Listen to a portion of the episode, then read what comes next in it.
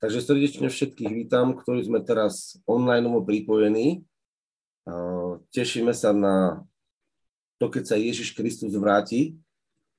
A k tomu aj to moje pozadie také symbolické vytrhnutia. Už sme v oblakoch. Takže teším sa na to vytrhnutie, teším, verím, verím, že my všetci sa tešíme na vytrhnutie, pretože v tej chvíli naše oči uvidia toho, ktorého miluje naše srdce. Viete, toto je kľúč vytrhnutia. Mnohí ľudia chcú vytrhnutie preto, že chcú byť vyťahnutí zo svojich chorôb, zo svojich finančných problémov, zo svojich vzťahov, zo svojich bolestí. Ale vytrhnutie nie je o tom, že my budeme vytiahnutí od problémov. Vytrhnutie je o tom, že my budeme pritiahnutí a spojení s tým milovaným. A takto aj končí ten verš. A takto budeme vždy s pánom. Pamätáte si to úsek z listu Tesaloničanov a tam je na konci napísané, že po vytrhnutí končí jednou vetou. Uzatvára to jednou vetou. A takto budeme vždycky s pánom. Tam není napísané, takto budeme zbavení trápenia, chorôb, problémov. Nie, o to sa tam nejedná. Takto budeme vždycky s pánom. Tam sa jedná o to stretnutie. Ak ťa teší na vytrhnutí to, že uvidíš milovaného a že sa ho konečne budeš dotýkať v plnosti, bez obmedzenia, tak máš správne nastavené srdce. Ak máš o vytrhnutí ešte niečo iné, tak si to pekne zober a vyhod to ako odpad. Vyhod to ako smeti, ktoré nepatria do tohto vzťahu. Lebo ten vzťah má byť o vzťahu. Viete, toto je to, čo dneska budeme rozprávať. Dneska budeme rozprávať práve o tejto veci, že ako je to žiť v slobode v Kristovi, ako je to žiť v ňom. Prečo? Pretože to ovplyvňuje celú našu službu, celé naše jednanie. Chcel by som Tomáš, aby si našiel, alebo Janko, aby ste odčerovali z, list, z prvého listu Korintianom z 9. kapitoly 19. verš. Prvý list Korintianom 9, 19. To je veľmi jednoduché slovo, ale počúvate zároveň veľmi hlboké. Neviem, čo idete šerovať, alebo teda mám ho iba prečítať. Tak, prečítam to. Počúvajte, čo hovorí Pavol lebo slobodný... No, dobre, počkám ešte raz. Už si to tam mal, Tome. Dobre. Lebo slobodný súd od všetkých. Všetkým som sám seba dal do služby. Aby som získal čo najviacerých. Alebo viacerých. Pre niekoho by toto slovo mohlo byť také bežné, už, už ste ho asi veľa razy čítali. Ale ja vám teraz poviem príklad. Predstavte si človeka, ktorý je drogovo závislý. A ako môže človek, ktorý je drogovo závislý, ísť medzi uh, dealerov drog alebo medzi tých ľudí, ktorí sú drogovo závislí a akokoľvek im pomáha, keď on je závislý na tom istom, čo oni. Iný príklad. Ako môže alkoholik ísť medzi alkoholikou alebo niekde do krčmy, kde sú opití, uh, závislí na alkohole a chceť uh, im akokoľvek poslúžiť. Nedá sa to. Jednoducho je to nemožné, pretože ten človek je vnútorne na tej istej úrovni, ako sú oni. Drogovo závislí. Drogovo závislí alkoholik alkoholikom. A takto by sme mohli povedať. Uh, zle zmyšľajúci, zle zmyšľajúcim vo svete klamárom, taký, čo klame, hlúpým, taký, ktorý si uvedomuje, že nemá rozum.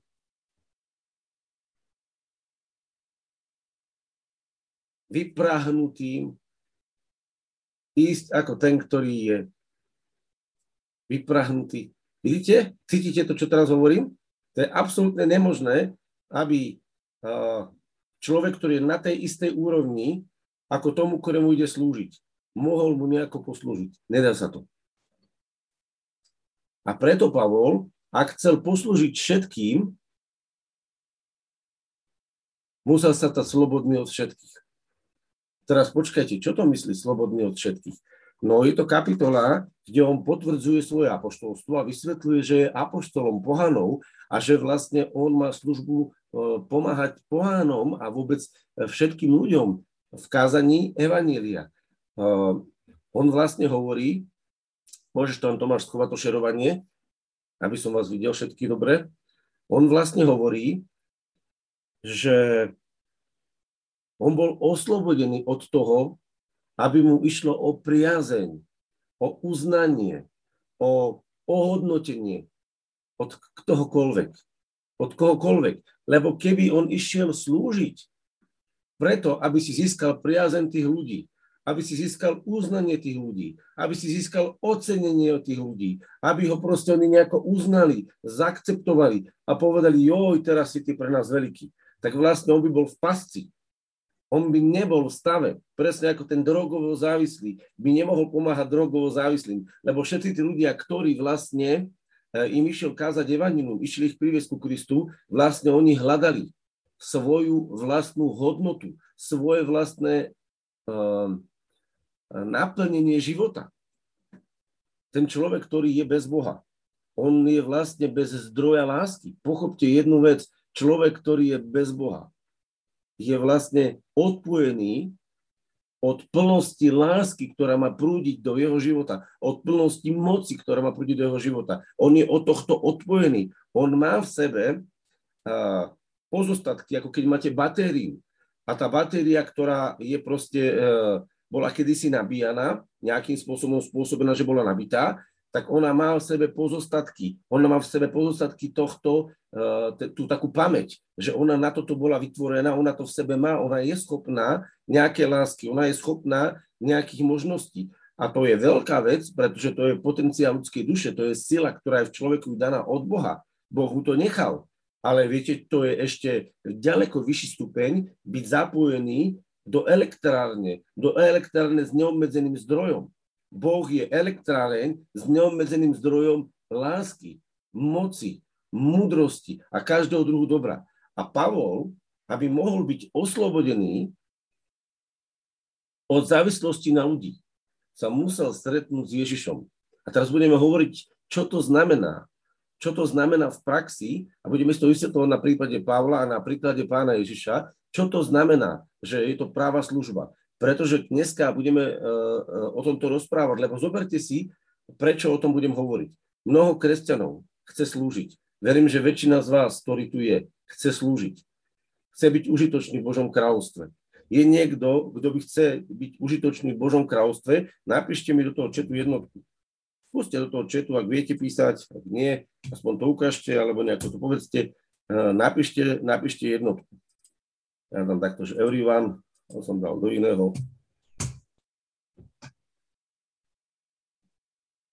A mnohorazí tá služba, ktorú chcete uskutočniť, je obmedzená. Viete, prečo je obmedzená? Ona není limitovaná Bohom. Ona je limitovaná vašim poznaním, vašim pochopením Boha. Služba Bohu nie je limitovaná Bohom. Prosím, zapíšte si to. Služba Bohu nie je limitovaná Bohom je limitovaná vašim poznaním Boha. Je limitovaná našim poznaním Boha. A teraz, keď ja idem a ohromne mi záleží, aby som to krásne povedal, ohromne mi záleží, aby tá modlitba vyšla, ohromne mi záleží, aby tí druhí to prijali, ohromne mi záleží na všetkých ostatných veciach.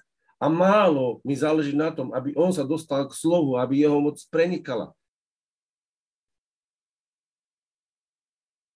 No tak ja som sa zlimitoval, zastavil som sa.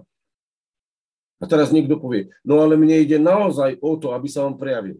Ale v podstate mi viete, o čo ide? Niekedy v podstate človeku ide o toto, že ja chcem, aby sa Duchu Svetý prejavil. A niekde v pozadí hĺbke, hĺbke, hlboko zapísané je, aby bolo vidno, že ja som Boží sluha. Aby bolo vidno, že to je tvoje evanílium. Aby bolo, a vidíte, a tam nejde o neho, tam ide o nás, že my ako služobníci chceme byť potvrdení. Skúmaj, či niekedy v tvojom živote táto hlboká pohnutka neparalizuje prítomnosť ducha. Pretože ak ti ide o neho, tak ti ide o to, že láska prúdi, preniká ťa, ty cítiš, že ťa preniká a ty chceš, aby prenikala aj ďalších. Nede ti o teba, ide ti o lásku. A preto Pavol hovorí, že slobodný od všetkých, slobodný od všetkých, nezávislý na uznaní, láske, zvelebovaní, podporovaní od ostatných. Nezávislý na tomto. Mohol toto všetko im poskytnúť.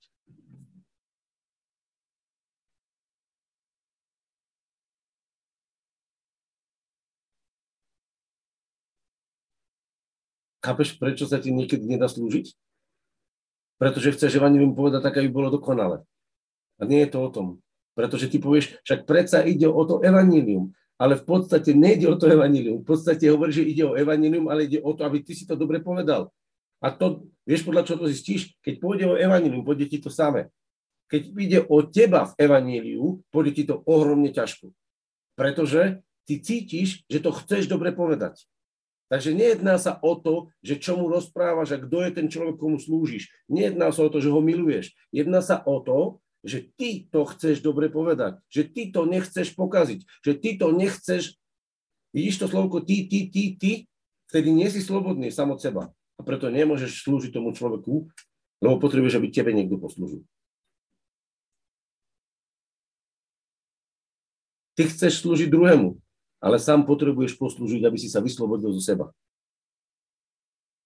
Lebo keď slúžiš v láske, absolútne to nezaujíma nič iné, len to, aby láska prúdila a zasiahla to ľudské srdce. Lebo cez teba tečí. No a teraz to, čo som povedal, ktoré, čo pre niekoho môže vyzerať ohromne ťažké, budeme rozprávať na živote Pavla a potom si to budeme ešte lepšie vysvetľovať na živote pána Ježiša. Pretože toto je koreňom toho, prečo kresťania chcú slúžiť, ale nejde im tá služba uskutočniť tak, ako by sa mala uskutočňovať. Nie preto, že by nechceli slúžiť. Vy ste mi to tu napísali všetci, že chcete. Ale tu ide o to, že sme sebe zalimitovaní, lebo my sme není oslobodení od samých seba. A teraz ako bol Pavol kedysi pred tým, ako poznal pána? No čo to bolo za človeka? Bol to Pavol, uh, Saul, Saul, čiže znešený.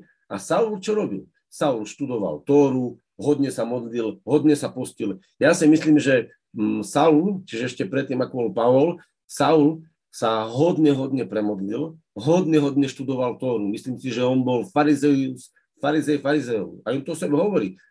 Farizeus farizeov. On bol proste horlivec v zákone. Horlivec v zákone znamená, že on horlivo, horlivo študoval zákon Boží. To nebolo tak, že on si ho z času na čas prečítal. On v tom bol ponorený, nepretržite. A napriek tomu hovorí o sebe, že táto jeho horlivosť a táto jeho túžba uh, byť v Bohu bola prekažkou Božej spravodlivosti.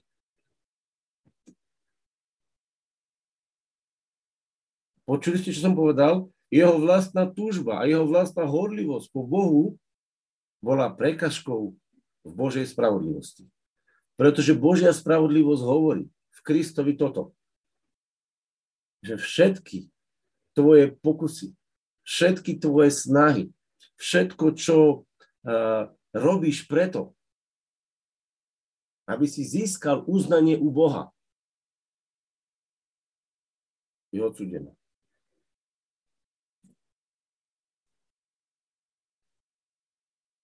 Pretože to je tvoje náboženstvo. Získať priazeň u Boha je tvoje vlastné náboženstvo.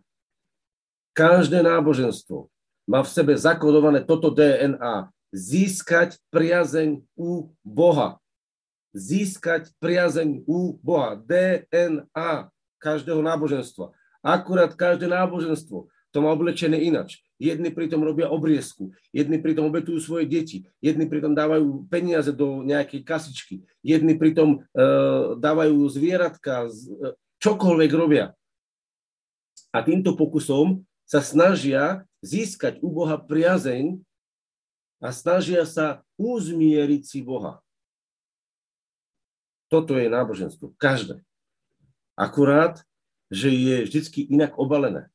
Vždy je to inak obalené. A ľuďom je to prirodzené. A teraz Pavol mal svoj spôsob, dokonca Tórou podporený, ako toto chcel získať. Lenže on nevedel, v tom čase, že už bola otvorená nová cesta. On nevedel v tom čase, že bola otvorená cesta, ktorou sa volá Ježiš, kde už si prijatý, kde už si zdokonalený, kde už si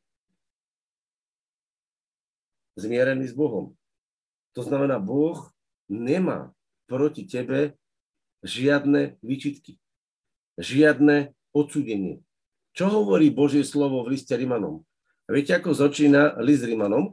A toto je teraz dôležité, aby sme to videli. A ja to chcem prečítať. List Rimanom 8. kapitola. A to nás aj oslobodí ďalej, aby sme sa vedeli k tomu postaviť. List Rimanom 8. kapitola hovorí takúto vec. A, a začína takto, počúvajte, služba ducha začína takto. A tak teraz už nie je to nejakého odsúdenia tým, ktorí sú v Kristu Ježišovi. Počujete?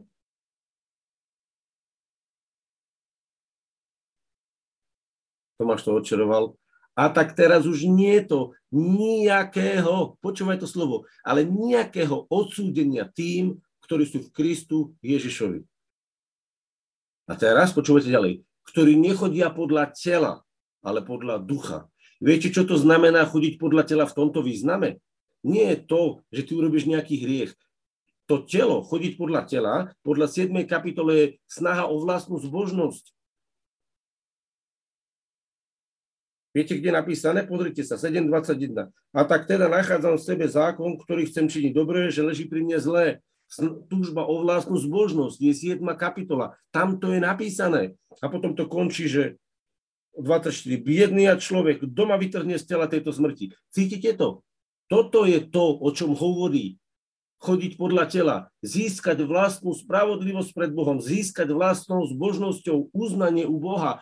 Toto je to, chodenie podľa tela, ktorí nechodia podľa tela, ale ktorí chodia podľa ducha. To znamená, prídu svoje, príjmu svoje absolútne zdokonalenie v Kristovi na základe stretnutia s Kristom. Dochádza ti to teraz, čo hovorím? Uvedomuješ si, jak je to v tebe zakodované, jak je to v tej ľudskej prirodzenosti zakodované, to ja, ja, ja a budem sa ospravedlňovať, budem sa hľadať. Viete, ak sa to prejaví? Keď niekto do vás trngne, s biblickými veršami. Či nastúpite sa s ním hádať, či nastúpite dokazovať svoju pravdu. Lebo ide predsa o to, čo vy chápete. To je vaša zbožnosť. A keď nastane uh, nedorozumenie Biblii, či prídete pred pána a hovorí, páne, poď, super, si tu, môj páne, poď, ideme to spolu rozobrať. Ideme sa na to pozrieť spolu s tebou. A zrazu máš pokoj a s niekým sa nebudeš dohadovať. Budeš hľadať pána, lebo ty si sa s ním stretol v tej chvíli. A znova sa s ním kontaktuješ a znova necháš jeho ducha prúdiť. Vidíte rozdiel tých dvoch? Jedno bude viesť o totálnej škriepke nad Bibliou a jedno bude viesť k zjaveniu ducha. To sú dva slety. Jeden je zbožný, ktorý my všetci k nemu sklony, lebo sme celý život s ním boli vychovaní ako Pavol. A druhý je nový život. A preto, keď Pavol obhajoval svoje evanílium a obhajoval svoje apoštolstvo, tak on vysvetloval, čo sa mu stalo on nevysvetloval, že a taký veršik a hen taký verš a poďme sa hádať. On vysvetloval, čo sa mu stalo, pretože tam je koreň. Keď Pavol bol nastavený v tomto hlave, jeho nebolo možné presvedčiť. Ten človek, ktorý je vo vlastnom náboženstve, on to ani nevidí. On je tak zaslepený, že, že žijúci vo svojom náboženstve, že vy ho ani nemôžete presvedčiť. On to nechce počuť. Až išiel na ceste zaslepený, dýchajúc vraždou, tak bol zaslepený, že dýchal vraždou. On normálne sa nadýchol. A keď sa nadýchol, tak každý jeho nádych bolo zabiť. Zabiť. Zabiť tých kresťanov. Viete si predstaviť, ako on bol fanatizme? Jak mal to ono zametené v hlave? Na základe čoho? Na základe horlivosti, vlastnej horlivosti. Slúžiť Bohu a dokázať Bohu, že on bojuje za Boha. Čo ho tak uklamalo? Čo ho tak sfanatizovalo? Jeho vlastné ego. Jeho vlastná tužba. Dokázať Bohu, že on bude za neho horliť a že Boh, keď bude takto za neho horliť, ho potom raz privítá a povie, dobrý Pavol, teraz tedy, dobrý Saul, dobrý Saul, no dobrý si môj. Ako keď zoberiete psíka a príde ten majiteľ a ten skákal, urobil nejaký cvik a on ho pohľadka, dá mu do úst nejaký koláčik a ten pes vrti chvostom a je spokojný. A toto vlastne chcel Pavol dosiahnuť, u, vtedy, teda Pavol, vtedy to bol ešte Saul. Toto chcel vtedy Saul dosiahnuť u Boha. Aby tá jeho horlivosť, tá jeho agresivita, ten pes, ktorý prekonával svoje agresívne výkony a bránil a zúril a hryzol, tak on chcel vlastne, aby keď to všetko urobí, aby prišla nebeská ruka a pohľadkala ho a povedala mu, Saul, Saul, si dobrý, tu máš koláčik do úst, povrť, povrť chvostíkom, maj sa dobre. A viete o tom, že tá Božia ruka prišla? Keď išiel na ceste do Damašku, prišla Božia ruka, prišiel Boží syn a zjavil sa a hovoril, Saul, Saul. A počúvate, Saul namiesto toho, aby dostal cukríček, počúva slovo, prečo ma prenasleduješ? A on trasiaca a desúca hovorí, čo sa to deje? A vtedy sa celé jeho náboženstvo rozsypalo ako domek z kariet. A on, cho, a on začína chápať. Však ja bojujem proti Božiemu synom. Však ja prenasledujem samotného Ježiša, lebo on hovorí, Saul, Saul, prečo mňa prenasleduješ? Viete, čo sa mu to dialo v tej hlave? To osvietenie svetla, ktoré na ňo žiarilo a videl Ježiša a hovorí, ja tohto prenasledujem, lebo hľadám vlastnú spravodlivosť, lebo hľadám vlastné uplatnenie, tak ja vlastne prenasledujem Ježiša. Ja idem proti Ježišovi preto, že hľadám vlastnú spravodlivosť a vlastné uplatnenie. A že nemôžu byť dvaja ocenení na tróne slávy. Buď to bude Ježiš, alebo to budeš ty. Že nemôžu na tom tróne byť vyhlásení dvaja bohovia. Buď to bude Ježiš, alebo to budeš ty, Saul. A vtedy Saul hovorí, dal si ruku na ústa, obrazne hovorím, hovorím, páne, a čo chceš, aby som robil? Položil si tu v svojich otázkach a vidíte to slovo, on uznal a posadil Ježiša na trón svojho života a povedal, pane, prvýkrát Ježiša nazval pánom. Dovtedy to bol Ježiš, ktorého treba vyhubiť aj s celou sektou kresťanov. A od tej chvíle hovorí, páne, prvý raz uznal Ježiša ako pána a posadil ho na trón svojho života a povedal, pane, čo chceš, aby som robil? A vtedy pán povedal, choď a pripojíš sa a stretne sa s tebou človek a ďalšie a ďalšie veci mu povedal.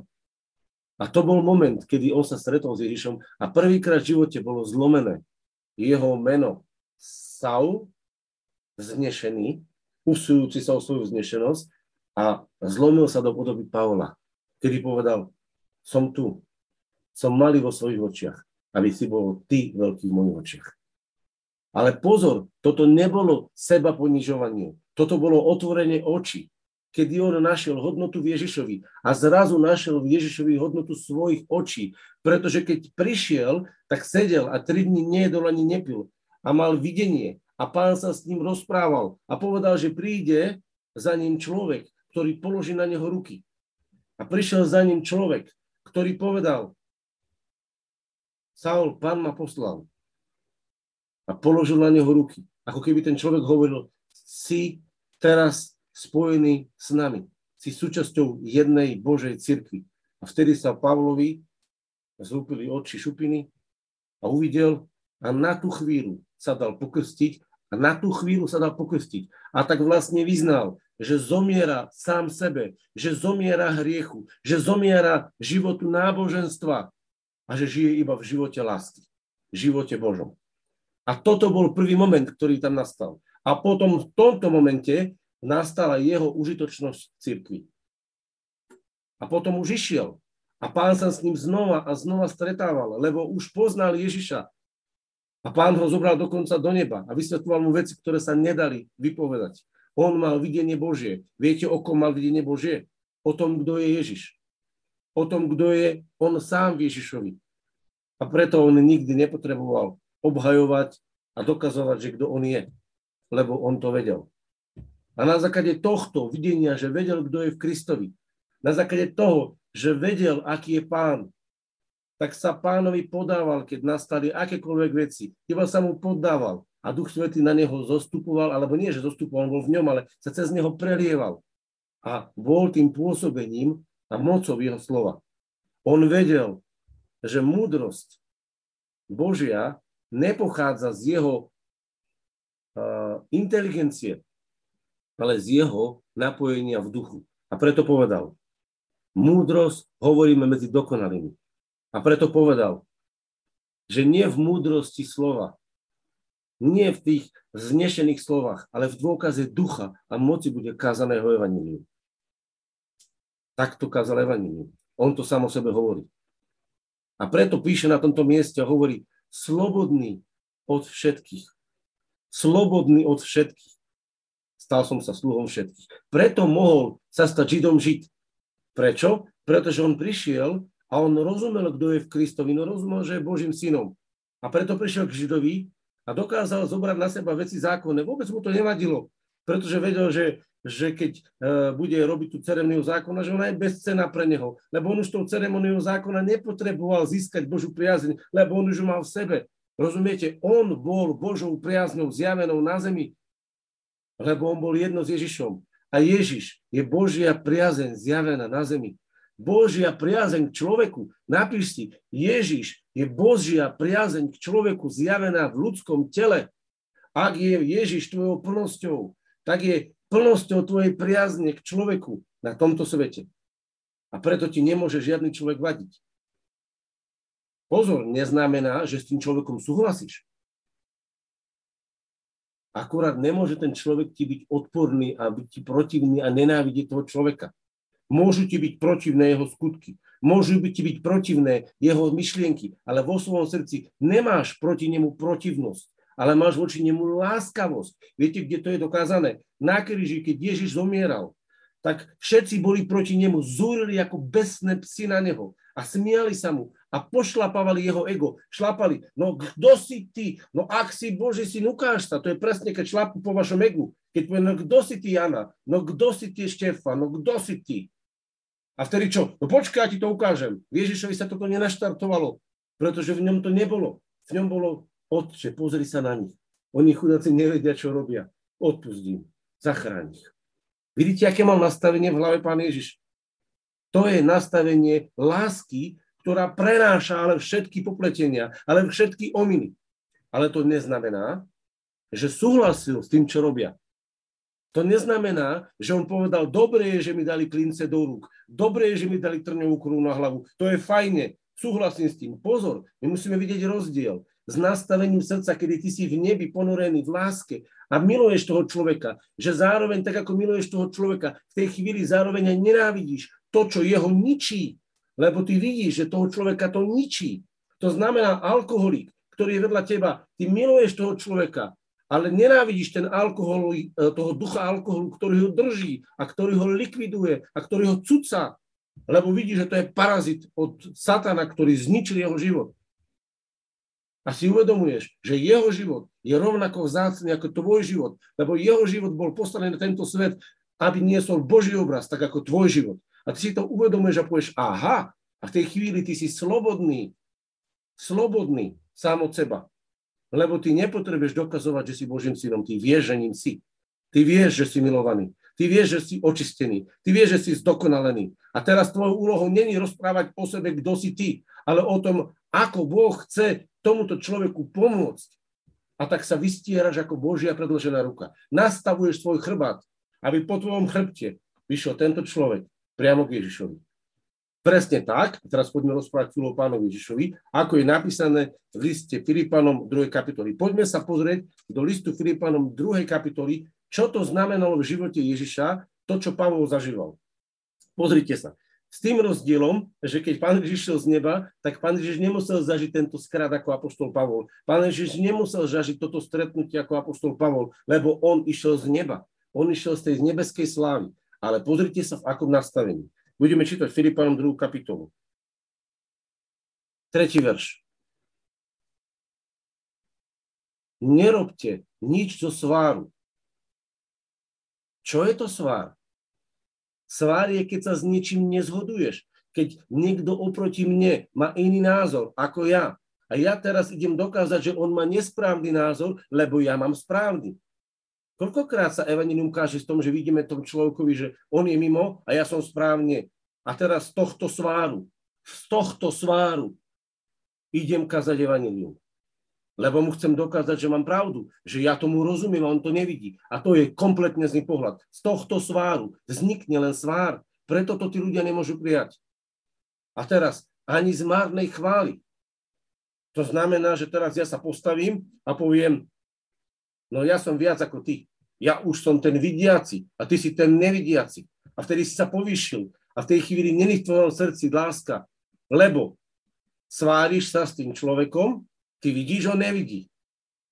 A ty si zjavený a on je slepý. a nikdy nemôžeš uspieť. A všetky tvoje slova nemôže pán potvrdiť. Aj keby si mal hneď pravdu. Pretože ty nie si v pravde. Ty môžeš mať pravdu, pochopenie nejakého názoru, ale ty nie si v pravde. Lebo keď si v pravde, si v pokore a máš jedného za druhého za vyššieho alebo zácnejšieho od seba, hovoríš si, toto je ten milovaný. Toto je ten objekt lásky, ktorého milujem. A teraz touto láskou ho pozdvihnem. V tomto nastavení, keď si, si ako Ježiš. Poďme ďalej. Najštvrtý vrtome. Nehľadiac každý len na svoje. Nehľad na seba. Slobodný súd od všetkých. Nebuď zameraný na seba. Nehľad na svoje. Nehľad na to, že to je o mne. Ale každý aj na to, čo je iných. Hľaď na to, že on a ty ste pred Bohom rovnako vzácni. Nedaj sa od neho vyššie. Nedaj sa do pozícií, že ty si ten špecialista, ktorý máš pravdu. Ty si ten, ktorý to vieš. Ale maj v srdci, že on je vzácný pred Bohom, rovnako ako ty. A takto k nemu prístup. Ako, by matka pristúpila k vlastnému dieťaťu. A keby ste teraz videli a matka videla pokrčené bábetko, ktoré sa aj narodí priamo z jej lona, a ona by teraz mala povedať, no aké je pokrčené, aké je hlúpe, ani, ani rozprávať nevie, iba cíkať, kákať, vrešťať, vie, nič nevie, no čo je to za decko? Vôbec tak nerozmýšľa, tú matku to absolútne nenapadne. Ona hovorí, toto je kúsok mňa, toto je tak vzácne, to je kúsok mňa. A ona si ho priloží na seba a prvé, čo hľadá, aby mu mohla dať piť vlastné mlieko, vlastné telo. Súčasť vlastného tela, to mlieko je jej telo. To vychádza z nej a ona ho ide krmiť a privinie si ho, ako keď to je kúsok z nej. A teraz, keď v tomto nastavení, že ten človek je kúsok, ktorý Bohu chýba do šťastia, ty zoberieš, tak to je to, že hľadíš na to, čo je iných. Poďalej. Lebo nech je také zmýšľanie vo vás. Takéto, aké bolo aj v Kristu Ježišovi. Takéto, čítame ďalej. Ktorý sú v podobe Boha nepovažoval toho za lúpež byť rovný Bohu. To znamená, on si uvedomoval svoju hodnotu. Vrát to máš dneska rýchlo. On si uvedomoval svoju hodnotu. Ježiš Kristus si uvedomoval, že on je sám v sebe Bohom. Že on je súčasťou Otca a Otec je súčasťou jeho života. On to sám o sebe povedal. Filip, ty neveríš, že ja som v Otcovi a Otec je vo mne. Ak mi to nemôžeš uveriť, aspoň pre tie skutky mi uver, že ja som v Otcovi a Otec je vo mne. Uver mi, že ja som s nimi jedno. A toto potrebuje hýbať tebou. Toto hýbalo Ježišom. Nie, že či on je hore a druhý sú dole, ale že on je s Otcom zjednotený. A v tejto pozícii, v podobe Boha, uvedomujúci, že je s Bohom spojený. Čítať ďalej. Sám seba zmaril. Príjmúc podobu sluhu. Vidíte to, čo to znamená? On bol oslobodený od toho, aby si potreboval dokazovať, kto je, lebo vedel, kto je. On nepotreboval si dokazovať, kto je. Tým, že niekoho uzdraví, tým, že niekoho skriesi, tým, že dobre pokáže, tým, že niekomu dá jesť, tým, že niečo urobí. Si nepotreboval dokazovať, kto je, lebo verš predtým hovorí, on vedel, že je Bohom zjaveným v tele. On vedel, že je Božím synom v ľudskom tele, že je zjednotený s Bohom. On to vedel.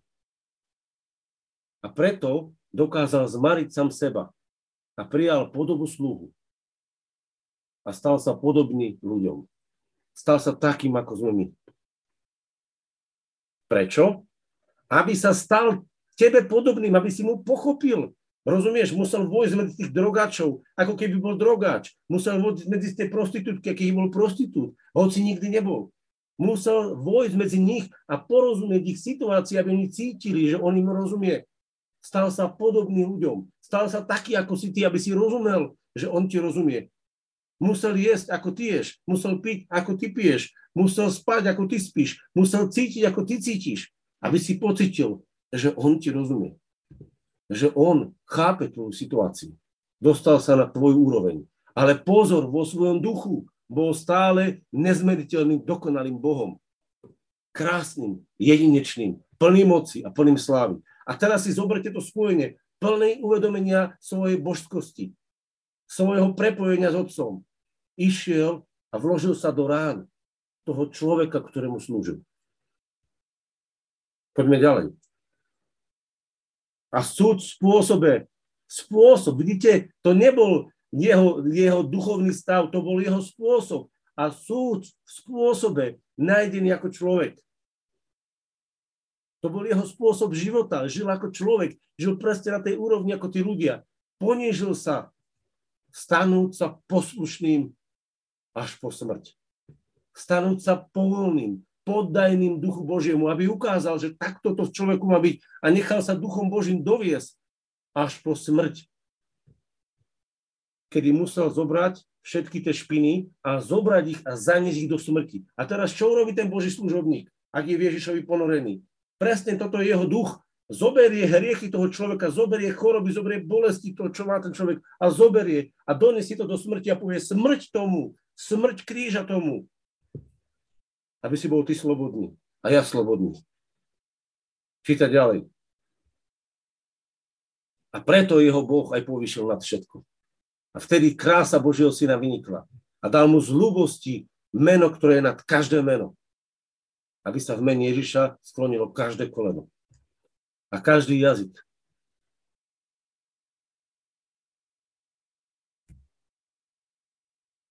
Sklonilo každé koleno a každý jazyk, aby vyznal, že Ježiš Kristus je Pán. Strátil Ježiš? Môžeš to máš teraz vypnúť verše. Čo stratil Pán Ježiš? Čo vlastne Pán Ježiš stratil? Stratil to, keď bol v pozícii človeka. Stratil to ospevovanie, uznávanie, oceňovanie miliónmi anielov. Len preto, aby cez jeho život mohla neobmedzenie, bez jediného obmedzenia, prúdiť čistá, nefalšovaná, hlboká láska, ktorá je milosťou pre nás. Táto milosť spasiteľná sa v ňom zjavila. A tá nás trafila. A tá nás zachránila. A preto, keď Pavol chce slúžiť všetkým, tak nemohol byť pojazaný nejakým náboženstvom, nejakými inými vecami. On proste musel v tej nefalšovanej láske vedieť, kto je. A na základe tohto uvedomenia aj robil veci. Pretože v tomto kontexte on potom hovorí, že keby sme sa vrátili do tej kapitoly, poďme sa do toho vrátiť, Verím, že teraz sme trošku za, začleli a zahľadili sa do, do vnútornosti Kristových, aby sme videli, čo v Kristovi bolo. A nie do Filipanom, do Korintianom 9. Tam sa vrátime, ideme teraz do života Pavla. Čas letí, už je 12 hodín pre pána kráľa. Dobre, poďme sa pozrieť do Korintianom. Korintianom 9. kapitola, 19. verš. lebo slobodný súd od všetkých. Všetkým som sám seba dal do služby. Čítate Filipanom 2. kapitolu, vidíte ju tu? Toto je Filipanom 2. kapitola, prepísaná v živote Apoštola Pavla. Vidíte ju tu? Tuto je to napísané. Slobodný od hľadania vlastného prospechu, vlastného uznania, vlastného ocenenia. Ako človek, poddaný Duchu Svetému, preplnený láskou, robil veci tak, aby nedal príčinu, aby nedal prekážku šíreniu sa Evanília. Aby nedal prekážku, aby tá láska mohla trafiť toho človeka. Jediné, na čo hľadel, je, aby jeho srdce bolo správne s Ježišom, aby dobre miloval Ježiša, aby dobre mohol prežívať lásku Ježišovu a aby v tejto láske mohol potom poslúžiť, pomôcť komukoľvek. So Židom sa rozprával ako Žid, s pohanom sa rozprával ako pohan. Hoci vedel, že nie je pohanom, hoci vedel, že nie je E, pravoplatným judaistom. On tomu rozumel. Ale pre tú lásku našiel cestu k človeku. Choď, pozeraj sa na ľudí. Dívaj sa na nich ako Ježiš. Ako na vzácných ľudí. Ako na kúsok seba. A potom v tejto láske hľadaj a hovorí Ježišu, poď, rozprávaj so mnou, ukáž mi, ukáž mi jeho stav, ukáž mi, ako mu môžem pomôcť. A keď ti to ukáže, tak touto milosťou, ktorú si dostal, požehnaj toho človeka. A touto milosťou mu poslúš. A v tej chvíli sa nejedná o tvoju službu, čo si spravil. Ani sa nejedná o to, eh, že aký si ty bol veľký, ako to cez teba Boh spravil. Ale jedná sa o to, že ten človek dostal tú milosť, ktorú si od Boha prijal práve pre neho, ako dar. V tej chvíli si bol ten, ktorý si bol obdarovaný, aby si obdaroval. A v tej chvíli si bol slobodný od seba. A preto, keď niekto príliš rozpráva na kázaní, príliš, nie že by nemohol povedať o sebe, aj Pavol hovorí o sebe, ale príliš rozpráva o sebe, čo on všetko prežíva, tak vám hovorím, že ešte stále nepoznal veci, ako treba poznať. On môže rozprávať, aj Pavol z času na čas povedal o sebe, čo prežíva s pánom, alebo čo zažíva, ale to nebolo zmyslom jeho kázania. On nepotreboval vyjadriť, čo on prežíva. On vedel, čo Boh cíti teraz pre toho daného človeka, s ktorým sa rozpráva a tomu odovzdával. A keď bola tá masa ľudí, masa, že tam nebol jeden, tak normálne postavil si a povedal mu v duchu Evangelium tak, ako ho mal povedať. A hovorí Efežanom, že mratia, modlite sa za mňa, že by mi bolo dané slovo v tú chvíľu, keď otvorím svoje ústa, aby som prosto a smele, prosto, nie komplikovane, nie mysticky, ale prosto, úplne jednoduchý, ako dieťa k dieťaťu, hovoril slovo Evanília, aby som prosto a smele, bez strachu, odovzdal Evanílium, až niekoho trafi. A teraz sa pýtam, prečo Pavol nekázal všetko, čo vedel? Pretože mu nezáležalo na tom, čo on vie. Jemu záležalo na tom, čo pán chce tej cirkvi alebo tej osobe povedať. Iba na to bol sústredený. Pane, čo by si chcel povedať? A že on bol v tom už vycvičený. Áno, bol vycvičený. Aj my sa v tom musíme vycvičiť. Ak chceš byť užitočný v cirkvi, potrebuješ byť vyslobodený sám do seba. A to sa môže stať iba vtedy, keď sa zahradíš na tú pieseň, ako sme spievali. Zahradíš sa na kríž a nájdeš tam ukončenie svojich vlastných hodností alebo nehodností nájdeš tam, že ty si bol spojen s Ježišom a stal si sa kúsok Ježiša. Kúsoček Ježiša. Aby sa stal Ježiš kúsoček teba. Počúvajte, čo hovorím. Ty si sa stal kúsoček Ježiša. Malinká čiastka Ježiša. Aby sa stal Ježiš časťou tvojho života. A čím väčšia časť bude Pán Ježiš časťou tvojho života. Čím viac budeš pohltený jeho duchom lásky, tým väčšia sláva sa na tebe zjaví. Tým viac bude skutočne oslavený Boží syn v tvojom a mojom živote. A o to sa tu hrá. Aby jeho sláva, jeho kráľovstvo sa zjavilo. Nie tvoja sláva, nie tvoje kráľovstvo, nie tvoje pánstvo, jeho pánstvo. Lebo on je pán na slávu Boha Otca. Vidíš to? To je krásne a zároveň veľmi hlboké. A toto je to, čo ťa oslobodí. Keď budeš robiť akýkoľvek druh služby, keď budeš prorokovať, keď budeš hovoriť v jazyku, keď budeš sa modliť za uzdravenie, keď budeš robiť čokoľvek, ty budeš slobodný od všetkých, aby si v skutočnosti mohol poslúžiť všetkým. Ak chceš poslúžiť komukoľvek, Musíš byť slobodný od toho, či ťa uzná alebo neuzná. Či ťa ocení alebo neocení. Slúžiš mu nie preto, že on si to zaslúži. Nie preto, že on ťa ocení. Čiže nie preto, že on si to zaslúžiš, alebo ty si to zaslúžiš, ale preto, že prúdi milosť. Pretože prúdi milosť, ktorá nemá konca. Pretože prúdi nebeská masa milosti, ktorá prúdi cez teba a ty ju nechceš zastaviť. Nie si taký sebec, že ju zastavíš, ale otvoríš ten prieduch a povieš, poď, bude sa to diať. A každý, kto ju má málo, a kto prežíva, že má málo, tak len otvor srdce a nechaj sa vyčistiť, nechaj sa naplniť. Lebo z plnosti srdca hovoria ústa. Videli ste dneska konkrétne, jak to bolo v živote Pavlovom? Konkrétne, jak to bolo v živote Ježišovom. A to je to, čo má byť konkrétne v tvojom a mojom živote. Ak to je takto, si šťastný človek. Vôbec pokazanie neriešiš. Fú, dobre som to pokázal, zle som to pokázal. Rozmýšľaš, Mohol som ich ešte viacej milovať. Ako by som ich ešte viacej mohol milovať? Ako by som ešte viacej lásky mohol dozdať? Vidíte ten rozdiel? Teraz niekto povie, no počkaj, ty si to nikdy nerozmýšľaš, čo si povedal. Ja prídem k pánovi a poviem, pane, čo sa ti na tom páčilo? Čo by si roznožil? A čo by si, pane, napríklad zmenil, upravil? Lebo viete, nie všetci, nie vždy vo všetkom vystihujeme vôľu Božiu. Pretože ak niekto je veľmi silná osobnosť, veľmi silný sám sebe, a veľmi silno je zameraný napríklad na svoje postavenie alebo na, svoje, na svoj úrad alebo na niečo a na tom je zameraný, tak on je na tom vlastne nachytaný. On ešte nevie, že je na tom nachytaný. Pretože Satan ho na tom nachytal. Pretože Pavol, napriek tomu, že bol apoštolom, nepovažoval seba za nejakého extra výnimočného človeka.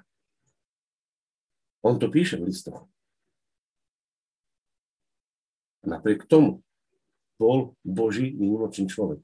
A toto je tá zvláštnosť, že ty v tej chvíli, keď aj máš nejaký úrad, ale máš nejakú službu, ty nevidíš seba za výnimočného. Viete prečo? Pretože tá láska Ježišovi ťa vyslobodila od toho, aby si riešil seba a svoj úrad a svoje postavenie. A ak aj Pavol musel obraňovať svoj úrad, tak vždy iba s tým, že odokrýval, čo sa mu stalo s Ježišom. A on na základe odokrývania, čo sa mu stalo s Ježišom a čo sa z neho Ježiš vykonal, musel ukazovať a potvrdzovať, že kto on vlastne je. Chápete? On nedokazoval, či má pravdu alebo nemá. On len ukazoval, čo sa mu stalo. A že preto, čo sa mu stalo, robí to, čo sa deje teraz.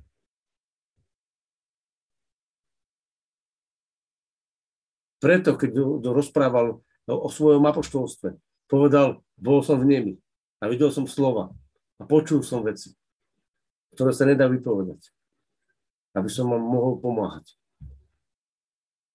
A preto, keď ma trápia veci a keď ma to bolí, tak sa nehrám na frajera, ale pokorím sa pred Ježiša, prídem Ježišu, som tu, čo mám s tým robiť? Pomôž mi to prekonať. A vtedy príde pán, dosť je moja milosť, lebo moja moc sa dokonáva v slabosti. Moja moc sa dokonáva v slabosti. Zober moju moc, svoje slabosti a použijú na svoje víťazstvo. To bol Pavol. A viem, že to dneska bolo hlboké a bolo to e, pre niektorých možno ťažké.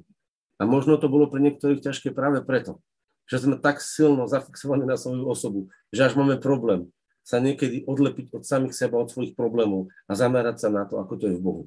Ako je to u Boha ten správny služobník? Kto je to vlastne pred Bohom? Ten služobník srdca. Srdca Božieho. A nie služobník obriezky. To znamená vlastného náboženstva. Lebo služobníci obriezky sú služobníci vlastného náboženstva. A služobníci Boží sú služobníci Božieho srdca, ktoré má prúdiť na tento svet.